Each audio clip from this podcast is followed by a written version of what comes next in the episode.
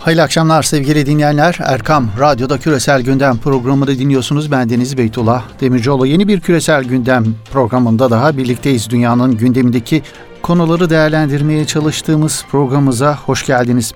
ABD Başkanı Biden'ın 1915 olaylarıyla ilgili açıklamaları dış politikanın ana gündem maddesi olarak ön plana çıkıyor. Ermeni diasporasına verdiği seçim vaadini yerine getiren Biden beklendiği gibi yaptı ve Osmanlı İmparatorluğu döneminde 1915 yılında Osmanlı'ya baş kaldırmaları nedeniyle gerçekleştirilen Ermeni tehcirini soykırım olarak niteledi. Böylece Biden 1981 yılında aynı ifadeyi kullanan Reagan'dan bu yana soykırım diyen ilk ABD başkanı oldu. Biden'ın bu ifadeyi kullanması sonrası zaten pek çok sorunu barındıran Türkiye-ABD ilişkilerini bundan sonra nelerin beklediği meselesinden tutun da şimdiye kadar soykırım ifadesini kullanmayan ABD yönetimlerinin aksine Biden'ın neden bu ifadeyi kullanmayı tercih ettiği gibi birçok sorunun cevabı aranır oldu. Biden'ın 1915 olaylarına ilişkin tanımlamasına sert tepki gösteren Türkiye önümüzdeki dönemde bunun elbette bir siyasi karşılığı olacağını söyledi resmi ağızlardan. Türkiye'nin ABD'ye vereceği siyasi karşılık ne olacak peki? İkili ilişkiler neye evrilir? Ayrışma daha da derinleşir mi? ABD ile ilişkilerde bu sefer gerçekten de yol ayrımına gelindi mi? Farklı değerlendirmeler yok değil yine bu noktada. Kimi değerlendirmelere yansıdığı gibi bu karar Türkiye-ABD ilişkilerinin yumuşamasının önünün açılmasını da beraberinde getirebileceği şeklinde ifadeleri, yorumları görmek mümkün sevgili dinleyenler. Velhasıl Biden'ın 1915 olaylarıyla ilgili yaptığı açıklama sonrası birçok sorunun cevabı aranıyor.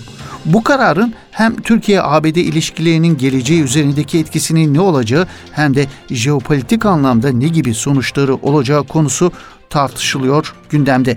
Biz de uluslararası analizlerden süzdüklerimiz ile birlikte bu kararın muhtemel yansımalarının neler olacağını değerlendirmeye çalışacağız. Kalan vaktimiz ölçüsünde de küresel gündemde ön plana çıkan diğer gelişmelerin detaylarına bakacağız. Türkiye-ABD ilişkilerinin her Nisan ayının vazgeçilmez tartışma konusu olan mesele bu yılda 24 Nisan gününün ana gündem maddesiydi. ABD Başkanı Joe Biden 24 Nisan'da 1915 olaylarının yıl dönümü vesilesiyle yaptığı yazılı açıklamada yaşananları soykırım olarak tanımladı. Türkiye açıklamayı kınadı ve ABD Başkanı'na kendi tarihine ve bugününe bakmasını tavsiye ediyoruz diyerek Biden'a ve ABD yönetimine tepkisini gösterdi. Biden ne demişti bir kez daha hatırlayalım isterseniz. Bugün Osmanlı dönemindeki Ermeni soykırımında ölenleri hatırlıyoruz ve böyle bir zulmün bir daha yaşanmaması için taahhüdümüzü yeniliyoruz cümleleriyle başladığı açıklamasında Biden iki kez sözde soykırım ifadesini kullandı. Bunu kimseyi suçlamak için değil ancak tarihin tekerrür etmediğinden emin olmak için yapıyoruz diyen Biden İstanbul içinde Konstantinopolis ifadesini kullandı. Şimdiye kadar Ronald Reagan hariç geçmiş ABD başkanlarının söylemekten imtina ettiği soykırım ifadesini kullanmayı Biden neden tercih etti peki? Bu noktada farklı nedenler sıralanıyor. Biden seçim öncesi Ermeni lobisine söz vermişti. Yoğun bir baskı altında kalan Biden, Türkiye ile ilişkilerin daha da bozulması riskine rağmen Ermeni lobilerine verdiği o sözü tutmak zorunda kaldı. Son dönemde Türkiye'nin dış politikada ortaya koyduğu etki karşısında ABD yönetimlerinin duyduğu rahatsızlık Biden'ın bu çıkışının arkasındaki bir diğer önemli neden olarak sıralanıyor. Yine Karabağ Savaşı döneminde ABD yönetiminin Ermenistan'ı koruyamaması, Karabağ ve 7 Azerbaycan vilayetinde 30 yıldır sürdürülen işgalin Türkiye'nin de desteğiyle Azerbaycan ordusu tarafından soğlandırılmasından duyulan rahatsızlık ABD yönetiminde çok ciddi bir hazım problemine neden olmuştu. Bu noktada Biden'ın en büyük mali desteğini aldığı Ermeni lobilerine karşı duyulan mahcubiyeti yine bu anlamda Ermenilerin yardımına koşamamalarından duyulan mahcubiyeti telafi etme gayreti de Biden'ın soykırım ifadesini kullanmaya iten sebepler arasında sıralanıyor. Sadece Karabağ mı? Türkiye'nin ABD'nin Suriye'de, Irak'ta ve Libya'daki planlarına takoz koyması, yine Doğu Akdeniz'de kurulan oyunu bozması, Rusya ile ilişkilerini derinleştirmesi S-400 meselesinde yapılan tüm baskılara rağmen geri adım atmaması gibi Türkiye'nin bir dizi jeopolitik hamleleri Biden yönetimince Türkiye'ye baskı kurmak için kullanılan son bir koz olarak görüldü soykırım ifadesi. Peki sözde soykırım açıklaması sonrası Türkiye-ABD ilişkileri yol ayrımına gelindi denilebilir mi? Bu noktada farklı görüşler dillendiriliyor sevgili dinleyenler. Bu karar sonrası zaten son derece sancılı yürüyen Türkiye-ABD ilişkilerinin çok daha zorlu sınamalardan geçeceğini dillendirenler de var. Aksini söyleyenler de. Mesela İsrailli dış politika uzmanı Eli Nakah'ta göre sözde Ermeni soykırımının tanınması Washington için yıkıcı sonuçlar olacak. ABD-Türkiye ilişkilerini istikrarsızlaştıracak. Başkan Biden duygularına değil, ülkesinin jeopolitik çıkarlarına göre yönlendirilmelidir değerlendirmesinde bulunuyor İsrail'i dış politika uzmanı. Türkiye ve ABD tarafından gelen ikili ilişkilerin önemini altını çizen açıklamalardan hareketle ise her şeye rağmen ilişkilerin kopmayacağı yönündeki değerlendirmeler de yansıyor uluslararası medyaya. Bu yöndeki değerlendirmelere bakıldığında Washington ve Ankara'dan gelen ilk sinyaller Biden'ın Türk tarihi açısından son derece hassas bir konuda soykırım tanımlamasını yaparak ilişkilere yeni bir darbe vurduğu ancak tarafların tamamen köprüleri atmak anlamına gelecek adımlardan kaçınacakları değerlendirmeleri dikkat çekiyor. İlişkilerdeki soykırım gölgesine mukabil Cumhurbaşkanı Recep Tayyip Erdoğan ve Joe Biden'ın 14 Haziran'da yapılacak NATO zirvesinde yüz yüze görüşmek için randevulaşmaları en üst düzeyde diyaloğun devamının tarafların verdiği önemi göstermesi açısından önemli görülüyor. Biden'ın Cumhurbaşkanı Erdoğan ile 23 Nisan'da yaptığı ilk telefon görüşmesinde 24 Nisan anma mesajında soykırım ifadesini kullanacağına ilişkin bilgi verdiği Amerikan basında yansımıştı.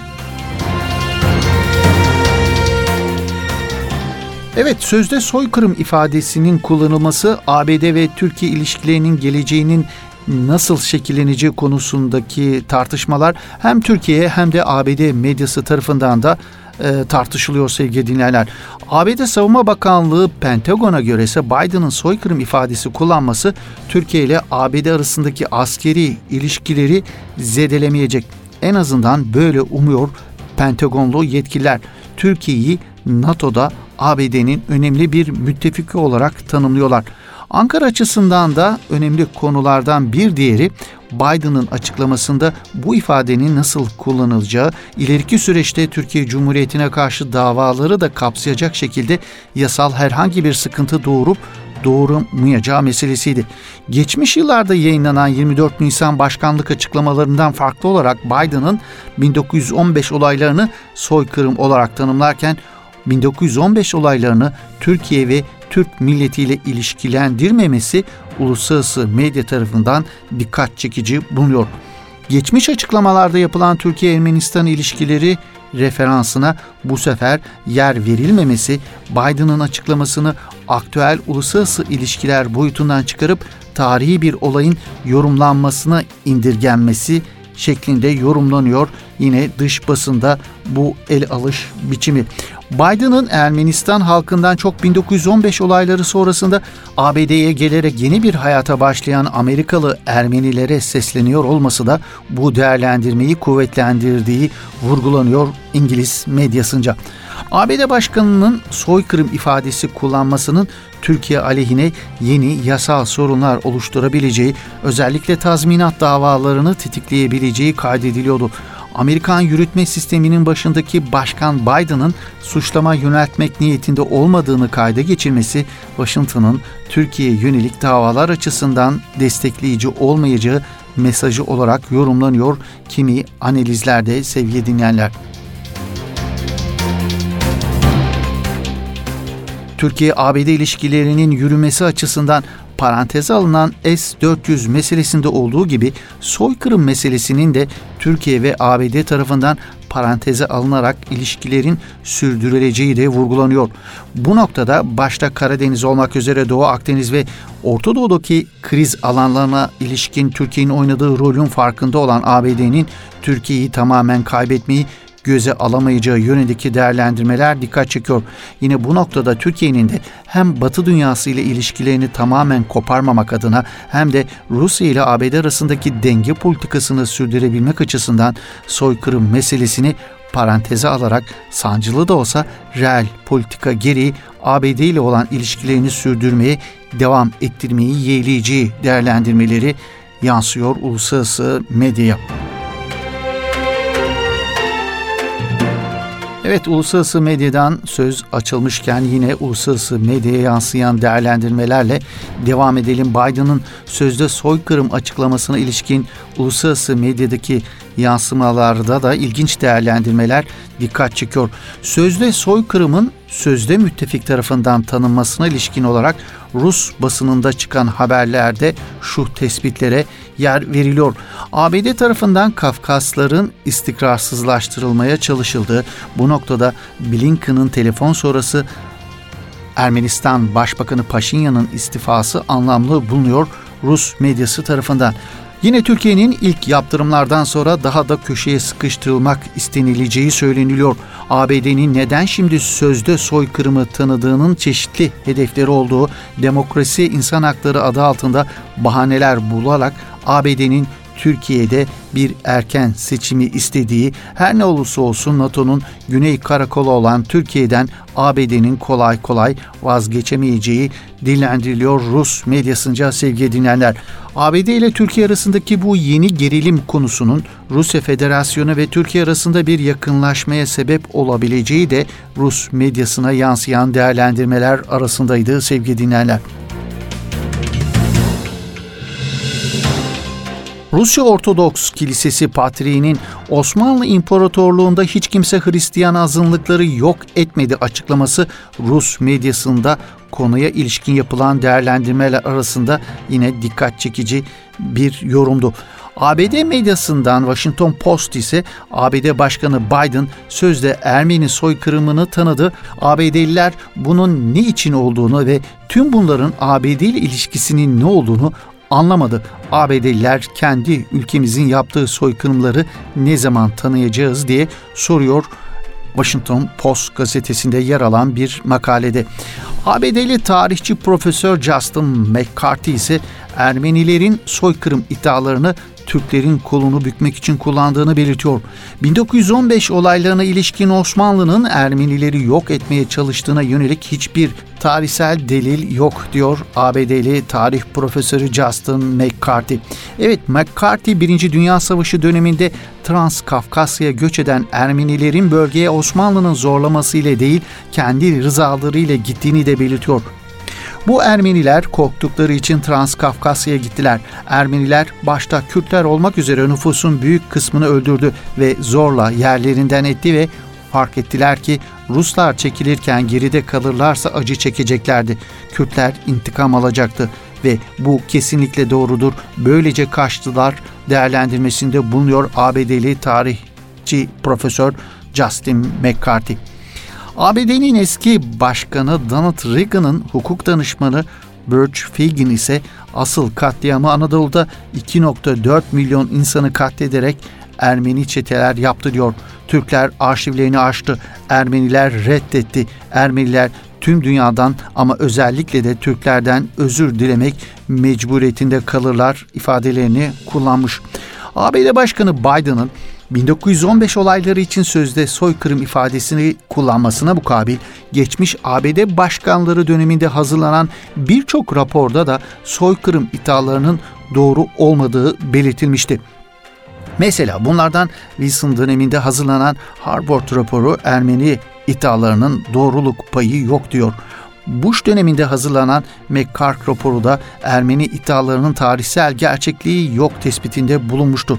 Obama döneminde hazırlanan Gunter raporunda ise iddia ve belgeler uydurma denilmişti.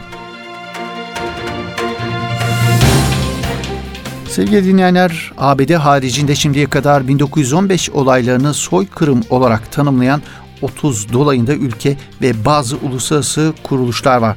Katolik Kilisesi, Avrupa Parlamentosu, Avrupa Konseyi, Avrupa Yeşiller Partisi ve Amerikan Yahudi Komitesi gibi kuruluşlar 1915 olaylarını soykırım olarak nitelendirirken ABD, Almanya, Arjantin, Avusturya, Belçika, Bolivya, Brezilya, Bulgaristan, hatta Uruguay, Vatikan, Venezuela ve Yunanistan gibi ülkeler 1915 olaylarını soykırım olarak tanımlıyorlar.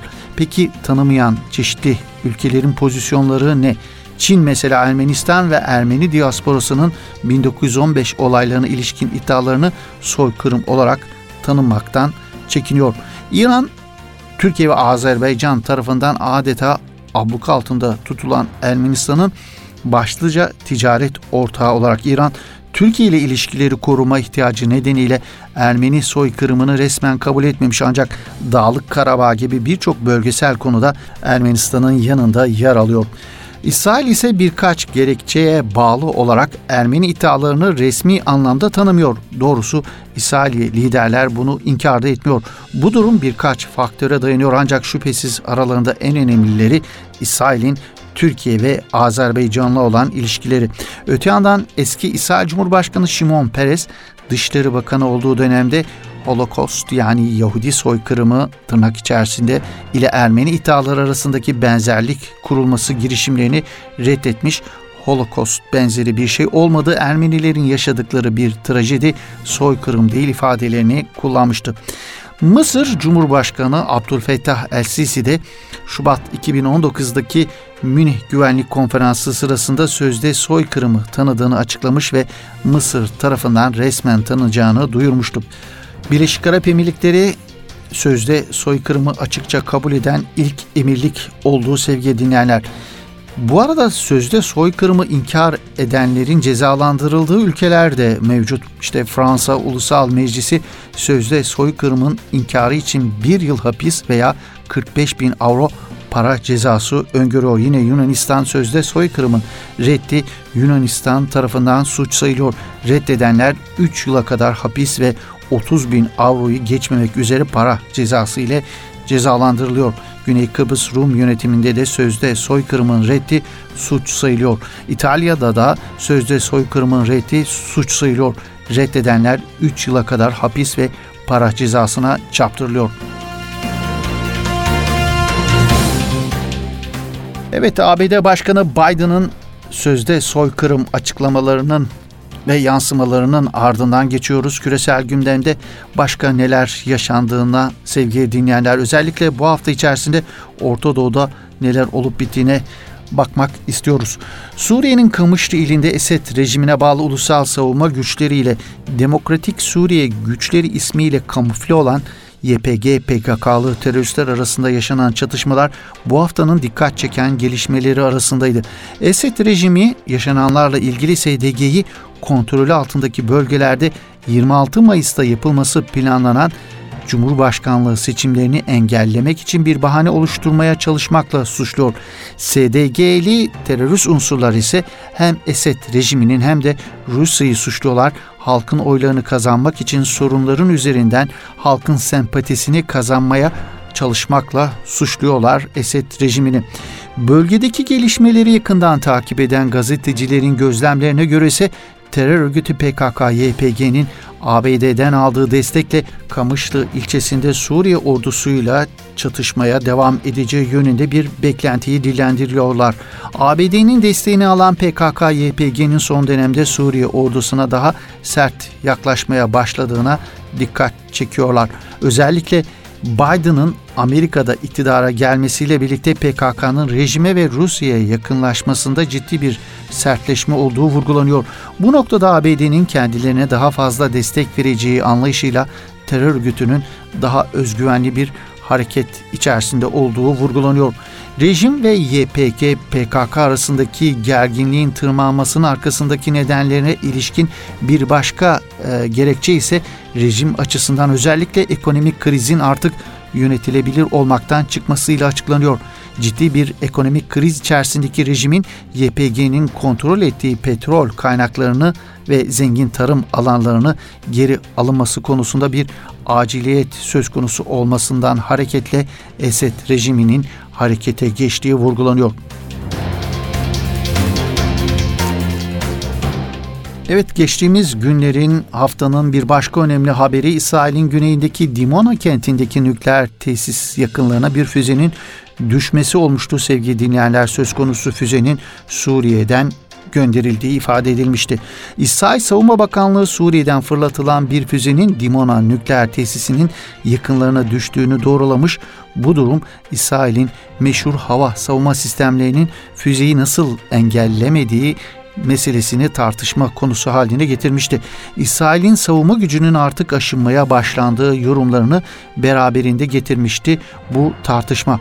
Re'ül gazetesi başyazarı Abdülvari Atman'a göre bu durum bir füzenin İsrail'in Dimana nükleer tesislerine ulaşması ve demir kubbe savunma sistemlerinin bu füzeyi durdurmakta başarısız olması, bu füzelerin karadan havaya veya karadan karaya olması bir yana İsrail'in caydırıcı savunma gücünün aşındığını göstermektedir.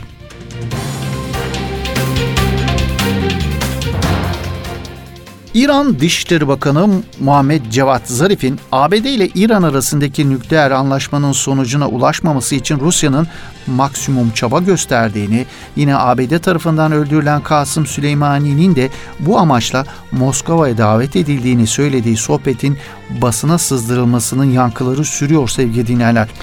Londra'dan Farsça yayın yapan İran International gazetesinden İranlı gazeteci Said Lilaz ile Mart ayında yapılan ancak yayınlanmayan röportajın ses kaydında Cevat Zarif hem İran'da hem de uluslararası medyada oldukça ses getiren değerlendirmelerde bulunmuştu. Cevat Zarif söz konusu röportajda ABD ile uranyum zenginleştirilmesi ve tesislerle ilgili anlaştıklarını ancak Rusya'nın buna engel olduğunu söylüyor.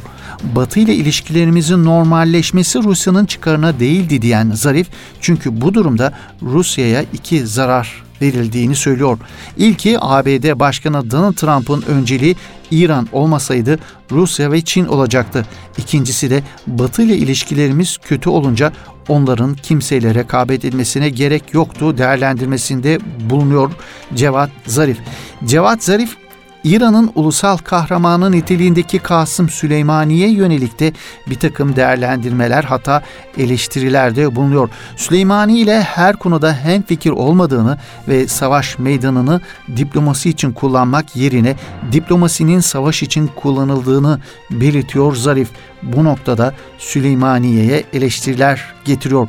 İran'da çıkan muhafazakar gazeteler eski Kudüs gücü komutanı Kasım Süleymani ve askeri yapıyı eleştiren ifadeleri sızdırılan Dışişleri Bakanı Muhammed Cevat Zarif'i manşetlerinde sert ifadelerle eleştiriyor. Reformist gazeteler ise söz konusu olayla Zarif'in hedef alınmak istendiğini savunuyor. Öte yandan İran Dışişleri Bakanı Cevat Zarif'in sızan ses kaydında eski ABD Dışişleri Bakanı John Kerry'nin İsrail'in Suriye'de 200'den fazla gizli operasyon düzenlediği konusunda kendisini bilgilendirdiğini de söylüyor. Kerry'nin bu kadar gizli bilgiyi vermesi Zarif'i bile şaşırtmış. İran Dışişleri Bakanı Zarif'in Kerry hakkındaki açıklamaları Amerika Birleşik Devletleri'nde de tartışmaları beraberinde getirmiş gözüküyor. Kimi ABD'li temsilciler, meclis üyeleri Kerry hakkında soruşturma açılması talebinde bulunmuşlar.